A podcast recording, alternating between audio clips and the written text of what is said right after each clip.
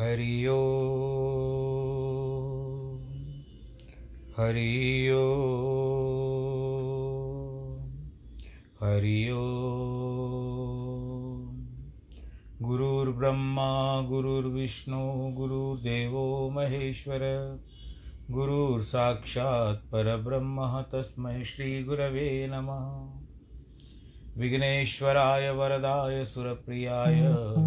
लम्बोदराय सकलाय जगद्दिताय, नागाननाय श्रुत्यगविभूषिताय, गौरीसुताय गणनाथ नमो नमस्ते। नाहं वसामि वैकुण्ठे योगिनां हृदयेन च, मद्भक्तां यत्र गायन्ति तत्र तिष्ठामि नारद। जिस घर में हो आरती चरण कमल चितलाय। तहाँ हरि वासा करे, ज्योत अनंत जगाए। जहाँ भक्त कीर्तन करे, बहे प्रेम दरिया। तहाँ हरि श्रवण करे, सत्यलोक से आए। सब कुछ दीना आपने, भेंट करूँ क्या नाथ? नमस्कार की भेंट लो, जोड़ू मैं दोनों हाथ। जोड़ू मैं दोनों हाथ। जोड़ू मैं दोनों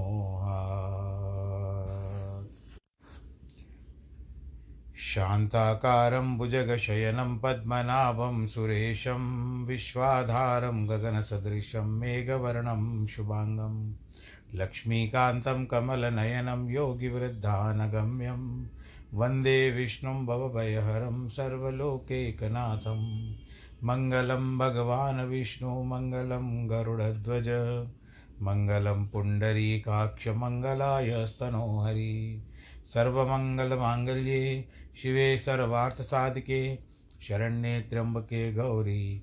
नारायणी नमोऽस्तु ते। नारायणी नमोऽस्तु ते। नारायणी नमोऽस्तु ते। श्रीकृष्णगोविन्द हरे मुरारे। हे नाथ नारा यणवासुदेव श्रीकृष्णगोविन्द। हरे मुरारे। हे नाथ नारायणवासुदेव। हे नाथ नारायणवासुदेव। श्रीनाथ नारायणवासुदेव। हे नाथ नारायणवासुदेव। श्रीनाथ नारायणवासुदेव। श्रीकृष्णगोविन्द। हरे मुरारे, हे नाथ नारायण वासुदेव, हे नाथ नारायण वासुदेव, हे नाथ नारायण वासुदेव। नारायणं नमस्कृत्यं नरं चैव नरोत्तमं, देवीं सरस्वतीं व्यास, ततो जयमुदीरयेत् कृष्णाय वासुदेवाय, हरे परमात्मने, प्रणतक्लेशनाशाय, गोविन्दाय नमो नमः। गोविन्दाय नमो नमः गोविन्दाय नमो नमः। सच्चिदानन्दरूपाय विश्वोत्पत्त्यादिहेतवे तापत्रयविनाशाय श्रीकृष्णाय वयं नुमः। यं प्रव्रजन्तमनुपे तमपेतकृत्यं द्वैपायनो विरह कातर आजु आवह। पुत्रेति तन्मयतया तर्वो विनेदोस् तं सर्वभूतहृदयं मुनिमानतोऽस्मि। मुनिमानतोऽस्मि। मुनिमानतोऽस्मि। बोलो श्री कृष्ण कन्हैया लाल की जय। भगवान श्री कृष्ण के चरण कमलों में प्रणाम करें। और श्रीमद् भागवत कथा की ये जो पुराण है, जो पोथी है, इसको भी प्रणाम करें। जीवन आना है, जीवन जाना है। अब बाकी जो वर्तमान बचता है, जो आया, वो भूतकाल था। उसमें हम पन पे बड़े पले। जो चल रहा है, वर्तमान चल रहा है। लेकिन जो अंत आएगा, वो भविष्य की ओर पड़ा हुआ तो जीवन आना है और जीवन जाना है, पर मनुष्य को सत्संग में ध्यान नहीं, पर संसार की मौज उड़ाना है। ये तो कर ले आज, ये तो कर ले आज, ये तो कर ले आज, ऐसा सोचते सोचते प्रभु की जो नाम की फ़ाइल है, वो कल पे रख देते हैं। फिर जैसे कल आता है, फिर कल पे रख देते हैं। और कल पे रखते रखते अंत समय में जो फ़ाइल लेने भी जाएँगे तो अंत समय में वो फ़ाइल उनके हाथ में आएगी अथवा नहीं आएगी, ये भी कोई नहीं जानता। गंतव्य सबको पता है कि संसार छोड़ करके जाना है और अपना प्रयत्न नहीं करते कुछ ईश भजन करने में, कुछ प्रभु भजन करने में। क्योंकि आपको भगवान जी ने कहा नहीं है कि आप वन में जाओ, जा कर के तपस्या करो, जैसे पहले समय में।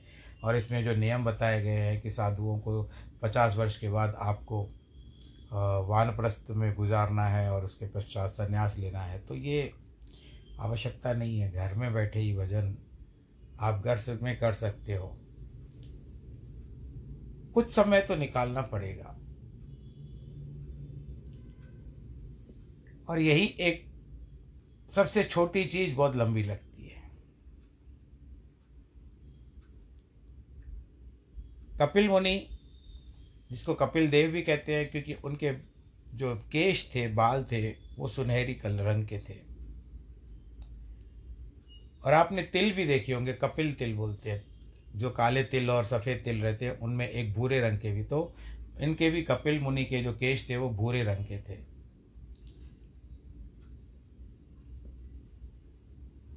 अब दूसरी बात, क्या कहते हैं अपनी माता को, कपिल देव जी?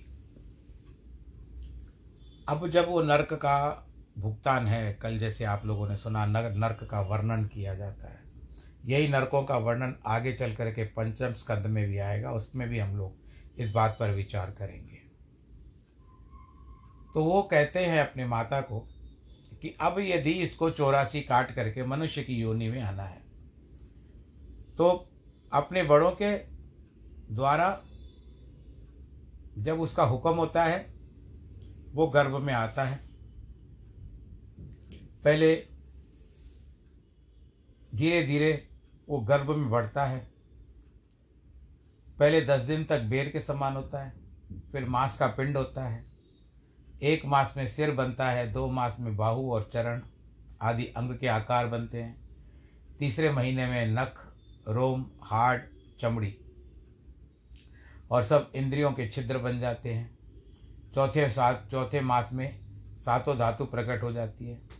पाँचवें मास में भूख प्यास उत्पन्न होती है। छठे मास में जो जेर से लिपटा हुआ माता की दाहिनी कोख में घूमा करता है। माता के भोजन किए हुए अन्नादिक के इसकी धातु बढ़ती है। यह जीव, जीवों की खान ऐसी विष्टा और मूत्र के गर्त में दिन रात पड़ा रहता है। मार्कंडे पुराण में लिखा है कि स्त्री की नाभि में एक बालक की वृद्धि करने वाली आप्यायनी नाड़ी बंधी हुई रहती है। उसी के द्वारा स्त्रियों के खाए पिए पदार्थ का रसांश उस गर्भ को पहुँचता है। और वह जीव उसी को पी पी कर उसको दिन रात बढ़ता है भीतर ही भीतर बढ़ता है। सुकुमारता से गर्भ के कीड़े जो क्षण क्षण उसको काटते हैं, उस कठिन पीड़ा से वह जीव अत्यंत व्याकुल होकर कभी कभी मूर्छित भी हो जाता है। वह कृमि भूख से व्याकुल होकर उसी जीव को सताते हैं। आपको जैसे आराम की नींद है और उसी समय आपको जैसे मच्छर काटे या तंग करे और आपके सामने जूम करता हुआ गए तो आपकी मीठी नींद कहाँ चली जाएगी? भीतर तो कीड़े बहुत हैं। सुकुमारता से गर्भ के कीड़े क्षण क्षण उसको काटते हैं, उस कठिन पीड़ा से वह जीव अत्यंत व्याकुल होकर मूर्छित भी हो जाता है। और कीड़ों के काटे हुए घावों पर, जननी के खाए हुए फिर कटु, तीक्ष्ण, उष्ण, लवण, रूखे, अम्लादि, नाना भांति की वस्तु भी खाती है। उनके लगने से शरीर में फिर अत्यंत पीड़ा होती है। बोलो, नारायण भगवान की जय। उदर के भीतर जरायु से बंधा हुआ, बाहर जननी के आंतों से बंधा हुआ, नीचे योनि की और सिर किए हुए, धनुष की टेढ़ी पीठ झुकाए हुए, वह पड़ा रहता है। हाथ पाँव तक नहीं चला सकता। वह माता का उदर नहीं बंदी ग्रह है। अपने तनु की चेष्टा करने का सामर्थ्य नहीं रहता। जैसे पिंजरे में पक्षी अपना मनोरथ सिद्ध नहीं कर सकता, वह इस प्राणी के पिछले सौ जन्मों के कर्मों की याद आती है। उस समय वह जीव दीर्घ श्वास भरकर पश्चाताप करता है और सुख से वहाँ तो नाम भी नहीं मिल सकता। गर्भ के समान दुख तो न हुआ, न होगा। सातवें महीने में इसको अधिक बाधा होती है, यह एक ठिकाने नहीं ठहर सकता। प्रसूतिवाद से कांपता रहता है और विष्ठा के कीड़ों को अपने संबंधी समझता है।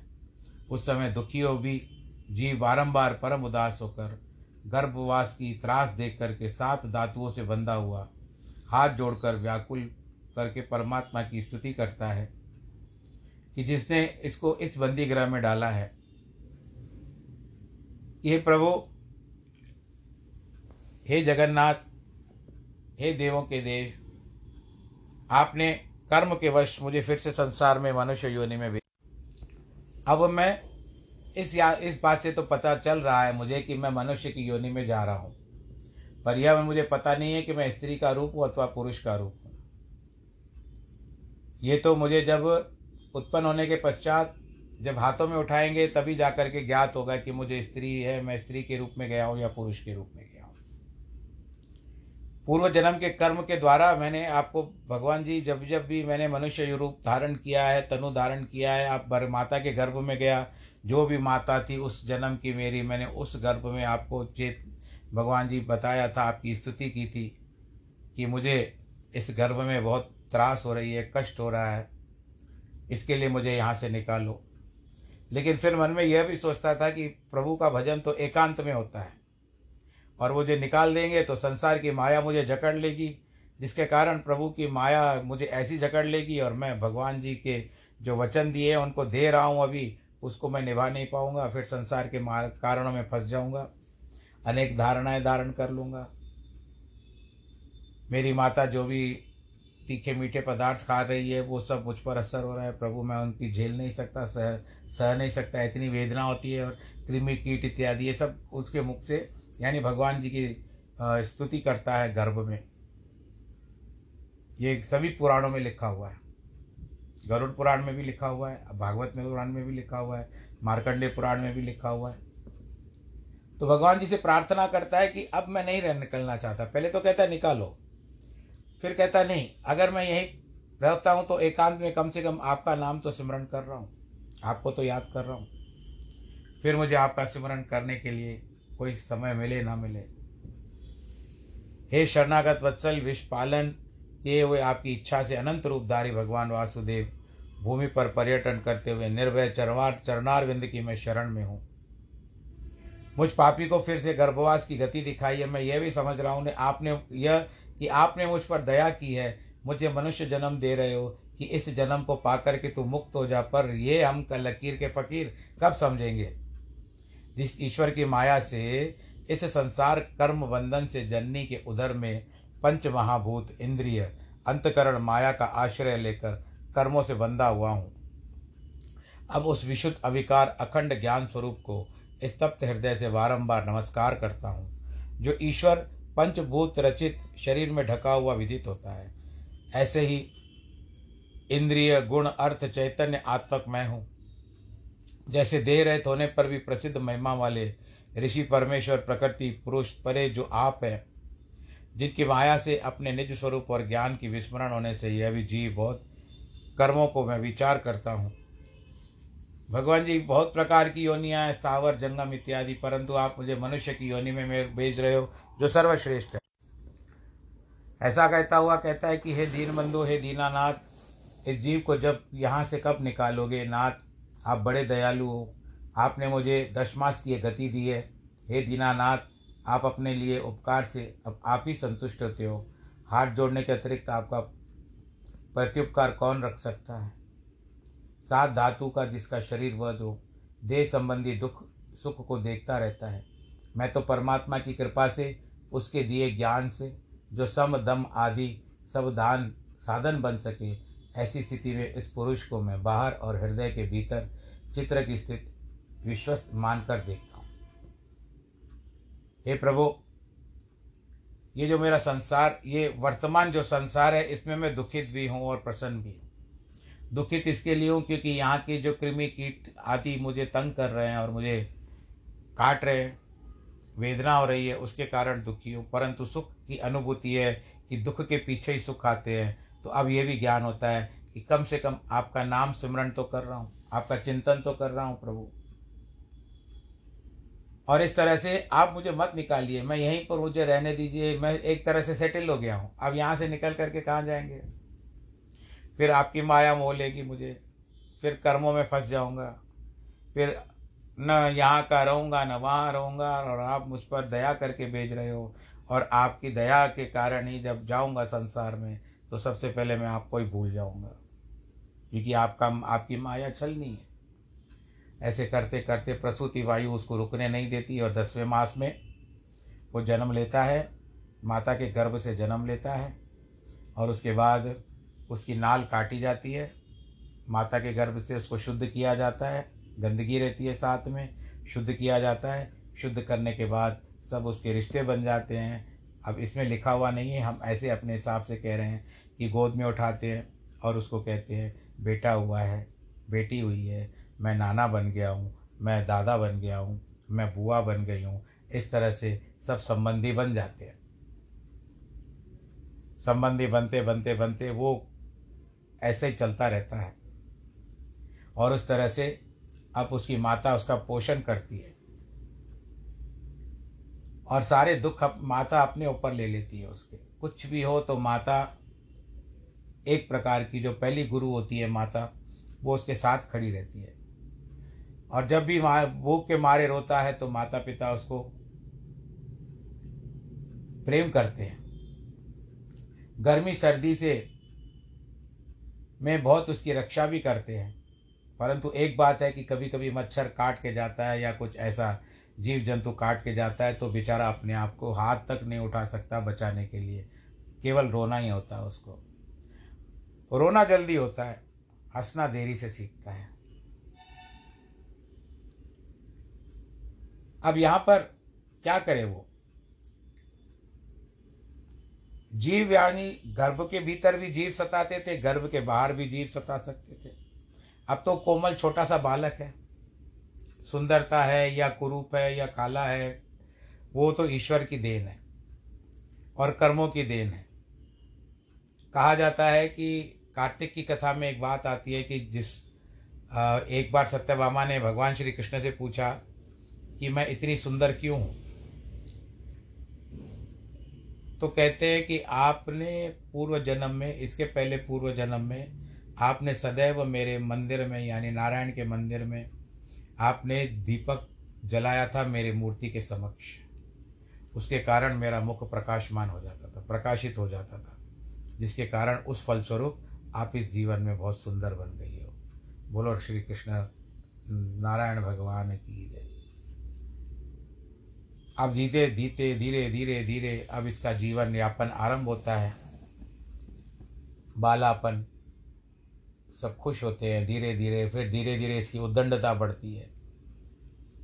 उद्दंडता भी बढ़ती है। कभी कभी हम लोग कहते हैं कि माता पिता उसको आँखों पे रखते हैं, उसका हर कहा मानते हैं, सब वस्तुओं की उपलब्धि कराते हैं उसके पास, पर यह ना जानते हैं कि ये हम तो कर रहे हैं, बड़ी खुशी के साथ कर रहे हैं क्योंकि ये तो हमारा बच्चा है। उसके पीछे उसको बहुत ज़िद्दी भी बना देते हैं। उसकी सब बातों को पूरी करोगे आप, मेरा, आप भले खुशी के साथ अपने परिवार के साथ रहें, लेकिन वो बच्चा जो होता है, वो सभी बातों में फिर किसी के घर में जाओ या क्या, आपके सब, समक्ष सबके सामने जिद करेगा। जो उसको वस्तु भा जाएगी, वो उसको प्राप्त करने की इच्छा करेगा। तो आप उस समय में उसको सजा देने के लिए थप्पड़ इत्यादि लगा देते हो। तो क्यों? उसको इस प्रकार से प्रशिक्षित करो, ट्रेन करो कि जहाँ पर चले, बड़े आनंद के साथ रहे। साथ साथ भगवान जी के कुछ गुणानुवाद भी सिखाते आओ तो अच्छा रहेगा। कम से कम श्री कृष्ण गोविंद हरे मुरारी, हे नाथ नाथ नारायण वासुदेव, कोई भजन सिखा लो, भगवान जी का नाम सिखा लो, और कुछ अच्छे अच्छे दृष्टांत बताओ। और ऐसा भी कहा है कि जब उसकी माता यानी गर्भवती होती है, स्त्री गर्भवती होती है तो उस समय में उनको कोई अच्छी पुस्तक, जैसे भागवत हुआ, रामायण हुई, या ऐसा कोई धार्मिक पुस्तक उनको दे दीजिए, पोथी दे दीजिए, कि जिस समय में उसका असर जो हो, वो उसके गर्भ में पड़े और वो आनंद के साथ, जब जैसे, अब हम प्रहलाद की ओर लेते हैं। प्रहलाद को देखो। प्रहलाद जी की बात क्या आती है, वो भी आएगा, इस कथा में आएगा, लेकिन आज थोड़ी सी मन हो मन हो रहा है कि आपको प्रहलाद की बात बता दूँ। भक्त प्रहलाद जिनके लिए भगवान जी ने नरसिंह अवतार लिया था। अब आज से लेकर के एक महीने तक की बात है, एक सवा महीने की बात है, नरसिंह चतुर्दशी आएगी, वैशाख शुक्ल चतुर्दशी के दिन नरसिंह चतुर्दशी होती है, सायंकाल के समय में। तो प्रहलाद जी के जब गर्भ में थे, तीन चार भाई भी थे अल्लाद इत्यादि, प्रहलाद जब गर्भ में थे तो उस समय हिरण्य कश्यप तपस्या को चले गए थे, ब्रह्मा जी से वरदान मांगने के लिए। तो पीछे से इंद्र घसीटता हुआ उनकी पत्नी जो कयादू जिनका नाम था, उनको लेकर के जा रहा था कि तो नारद जी रास्ते में मिले। उन्होंने इंद्र से कह करके कयादू को छुड़ाया और कहते हैं, देखो, इसके गर्भ से कोई दैत्य उत्पन्न होने वाला नहीं है। इसके गर्भ से तो भगवान श्री नारायण जी का परम भक्त होगा, जिसका संसार, जिसकी पूजन करेगा और भगवान स्वयं उसके लिए भी अवतार धारण कर सकते हैं। इसके लिए छोड़ दो ऐसा कह करके इंद्र से कयादू को छुड़वा दिया और अपने आश्रम ले गए। अब आप तो ये बताते होंगे कि नारद मुनि तो एक जगह रुकते नहीं है, फिर आश्रम, उनका अपना आश्रम है। क्योंकि क्या स्नान इत्यादि नहीं करेंगे? कुछ अपना कीर्तन इत्यादि नहीं करेंगे, तैयारी नहीं करेंगे निकलने के लिए। तो नारद जी का अभी अपना आश्रम नहीं है आश्रम है, लेकिन एड्रेस पता नहीं है कहाँ पर है। भागवत में भी नहीं लिखा हुआ है, लेकिन यह बताया गया है कि उनका एक अपना आश्रम है तो वो अपने आश्रम में ले गए। वहाँ उनको रखा और आनंद के साथ उसकी सेवा भी करने लगे और उसको ज्ञान की बातें भी बताने लगे। ज्ञान की बातें बताते समय में वो जो बताते जाते थे और ज्ञान बहुत होता था। अब जिस तरह से आप लोग हैं, निरंतर ज्ञान की बातें बताओ। जैसे अभी आपने, जैसे कपिल मुनि का जो उल्लेख सुना, वर्णन किया अपनी माता को, किस तरह से ये पंच तत्व का शरीर है, फिर इस तरह से कितने कितने भूमि, जल, आकाश, वायु, अग्नि इत्यादि। ज्ञान की बातें बताई तो उस समय कभी कभी ऐसा लगता है, परंतु वास्तविकता में यह सच्चाई है। तो नीरसता सी लगती है कि आगे क्यों नहीं बढ़ते? कुछ हमको चटपटी कथा चाहिए। तो कान भी वो कथा भगवान जी की लीलाएँ सुनने के लिए सज रहते हैं। ये पा, क्या पाँच तन मात्राएँ, पाँच तत्व लेके बैठे हो, पाँच प्रकार के विकार लेकर के बैठे हो, ये लेकर के बैठे हो, वो लेकर के बैठे हो, ये नहीं चाहिए। प्रभु की लीला सुनाइए आनंद के साथ बताइए। तो उससे अच्छा लगता है। अब भगवान जी की कृपा से नारद मुनि जब प्रहलाद को ये कथा माता कयादू को कथा सुनाते थे तो उस समय में कयादू को वास्तविकता में नींद आ जाती थी। ज्ञान की बातें सुन सुन करके उसकी आँखें भारी हो जाती थी और वो सो जाती थी। जब सो जाती थी तो सारा ज्ञान जो था वो भीतर से प्रहलाद जो गर्भ में थे वही सुनते थे और जिसके कारण उनको गर्भ में पता चला कि सर्वशक्तिमान इस संसार के जो भी हैं, वो हैं श्रीमन नारायण बोलो, नारायण भगवान की जय। अब धीरे से ये बालक बड़ा होगा। बड़ा होता होता आपने बचपन से लेकर के, अरे, कोई कहता, मम्मी, मुझे मार रहा है, एक एक तमाचा मार रहा है। तो आप बोलेगे, अरे, तुमको एक मारा, तुम दो मारो। आपने बढ़ावा दे दिया। आप कारण के पीछे नहीं गए कि सामने वाले ने क्यों तमाचा मारा या क्या। एक सामान्य बात है और बस यही कहना था। और धीरे धीरे देखो, जो भी बातें आप करोगे, वो बच्चे के ऊपर असर पड़ता है। अब धीरे धीरे उसका बालापन से छोटे छोटे बालपन में आता है और उसके बाद धीरे धीरे बड़ा होने लगता है और कभी कभी मित्र भी हो, जो होते हैं, वो गलत मिल जाते हैं, जो उसको असंगत की ओर लेके जाते हैं और उसकी दुर्गति कर देते हैं। आप धुंधकारी की कथा जानते हो, पूर्वज पहले पहले जो धुंधकारी की कथा चली थी। और धीरे धीरे उसके अंदर लोभ, लालच, मोह इत्यादि बढ़ते जाते हैं और उसके पीछे वो अपना सब कुछ गंवा देता है। क्योंकि आपने उसको शय दी थी बचपन में। ऐसा मेरा कोई उद्देश्य नहीं है आप लोगों को मैं किसी भी प्रकार से कोई आपसे शब्द कहूँ, लेकिन आपने बचपन से लेकर के उसको शय दी, उसको हर एक बात में सहायता की। अगर गलत भी जाता तो ना तुम कंपटीशन में तुमको करना है। आप उसकी आकृति देखो। प्रकृति क्या कर रही है देखिए। तो आपने उस समय उसको इतना ज़िद्दी बना दिया कि अब वो ज़िद के ऊपर अड़ गया और जिसके कारण वो बड़ा होने के बाद किसी की सुनने वाला नहीं है। बोलो, नारायण भगवान की है और फिर तो कभी कभी स्त्रियों से भी संग हो जाता है उसका। तो स्त्रियों के पीछे अपना सब कुछ जीवन क्या अपना पैसा तक स्वाहा कर देता है। बोलो, कृष्ण कन्हैया, लाल की जय अभी एक गणेशा सीरियल चलता है, मैं भी बहुत दिल से देखता हूँ, सोनी चैनल पर आठ बजे। उसमें पुंडलिक की कथा बताई है, जो पंडरपुर के थे। आप लोगों ने देखी होगी कि किस तरह से वो भगवान का, कृष्ण का भक्त होने के पश्चात भी वो एकदम से स्त्रियों के चक्कर में आकर के, वैश्याओं के चक्कर में आकर के अपने माता पिता को निकाल देता है।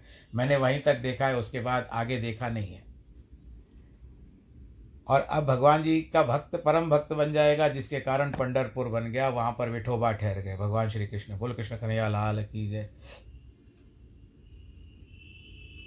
इसीलिए इस संदेह की भवर में अभिनय का स्थान, साहसों का नगर, दोषों का समूह कपट में अविश्वास क्षेत्र, स्वर्ग का द्वार विघ्न रूप इत्यादि।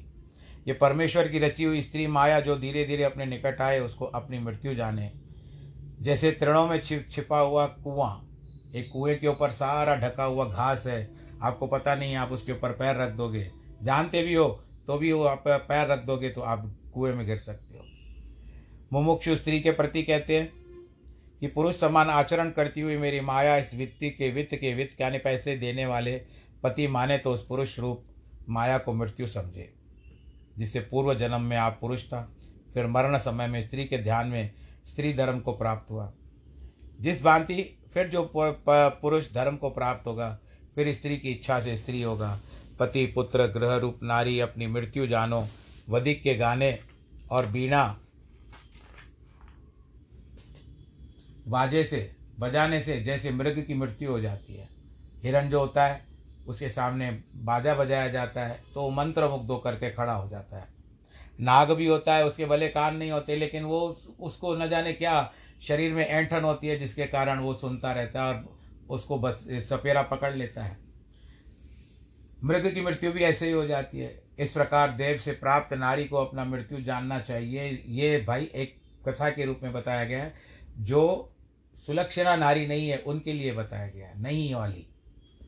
जीव रूप अपने शरीर से दूसरे शरीर में एक कर्म का भोगता, निरंतर पिछले कर्मों का किया करता है। पंचभूत इंद्रिय, मनोमय, देह, जीव इसके संग है, जीव का रुकना, इसका मरण है। आविर्भाव होना जीव का संभव है। द्रव्य की प्राप्ति स्थान जो नेत्र, गोलकादि आदि, कामल, कामलादि दोष के कारण द्रव्य के रूपा दर के दृष्टा जीव की अयोग्यता होती है। जैसे नेत्रों को द्रव्य अव्यय दर्शन की अयोग्यता जब होती है, तभी चक्षुओं के दृष्टा, इनके दृष्ट अथवा भाव की अयोग्यता होती है। इस कारण न तो मृत्यु का भय मानता है न जीव की आश, कोई ठिकाने रहता है, न जीवन के प्रयत्नों का आदर होता है। जीव गति जानकर, धीर मुक्त संग होकर इस संसार में विचरना चाहिए। सुंदर देखने वाले योग और वैराग्य वाली सत्य विचार धारा रखनी चाहिए।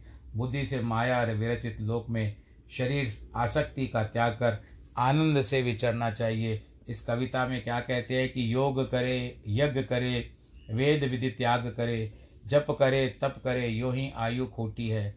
यम करे, नेम करे, तीर्थ हूँ, व्रतादि करे भूमि अटन करे, वृथा श्वास टूटी है। जीव को यत्न करे, वन माही वास भरे करे, पंच मत पंचपची पचपच यो ही मरे काल शीर कूटी है। और वो अनेक विधि कोटन उपाय करे, सुंदर कहत बिन ज्ञान नहीं छूटी है। तो कब ज्ञान जब तक नहीं आएगा, तब तक ये मोह माया छूटेगी नहीं। और मुझे समय भी जब तक नहीं आएगा, कथा मेरी रुकेगी नहीं। पर अब समय ने बता दिया है कि भाई, समय में आ गया हूँ। जो गंतव्य तुम्हारा था, आज का, उसको पूरा करो। तो आज की कथा को हम लोग विश्राम देते हैं। भाव आ जाते हैं कथा में। आप लोग बहुत दिल से मत लीजिएगा। जो भाव आते हैं कथा में, वक्ता के वो सुना देते हैं। बस फिर भी आप अच्छे बच्चों का लालन पालन बहुत अच्छी तरह से करिए। और धर्मनिष्ठ बनाइए, उसको कर्मनिष्ठ बनाइए और संसार का आगे चल करके ये भारतवर्ष का आपका, या जिस भी विदेश में सुनते हो, आप जहाँ भी सुन रहे हो, आप मुझे बस यही भगवान जी के आशीर्वाद से उसको ऐसा योद्धा बनाइए कि संसार में टिक सके, लोगों से लड़ पाए। लड़ पाए का मतलब ऐसे नहीं कि तलवारबाजी इत्यादि से, कि जो भी उपयुक्त समय के हिसाब से उसको उस प्रकार से विचार करना चाहिए। बस ऐसे संस्कार दीजिए। भगवान जी भी आपके ऊपर भी प्रसन्न रहें, हमारे ऊपर भी प्रसन्न रहें। आप सब लोग अपना ध्यान रखिएगा, कोरोना काल है। बस अपने हाथ को धोते रहिए, बाहर से आते हैं तो और घर, मास्क मास्क लगा करके जाइए, सैनिटाइज़र का प्रयोग करिए, और सामाजिक दूरी को थोड़ा सा बनाए रखें, जितना दूरी रखेंगे उतना अच्छा है। ईश्वर सबकी रक्षा करने के लिए तत्पर हैं, पर आप स्वयं गर्त में गिरते हो, सब कुछ जानते हुए भी तो उसको ना करें। मास्क ज़रूर पहने। आप दो तीन दिन में एक बार निकले, बड़ी आयु वालों से भी निवेदन है कि बड़े आनंद के साथ घर में रहें। बहुत आवश्यक ही हो तो निकलें और संभाल करके चले, क्योंकि ये जो दूसरा काल आया है, ये महाकाल का रूप धारण करके आया है। बस ईश्वर आप सबकी सुरक्षा करते रहे और भगवान जी से हम यही प्रार्थना करते हैं। आज जिनके जन्मदिन है और वैवाहिक वर्षगांठ है, मैं उन सबसे, भगवान जी के से आशीर्वाद माँगता हूँ कि वो सदैव सुखी रहे, आनंद के साथ रहे। सर्वे भवन्तु सुखिनः, सर्वे सन्तु निरामया, सर्वे भद्राणि पश्यन्तु माँ कश्चित् दुःखभाग् भवेत्। नमो नारायण।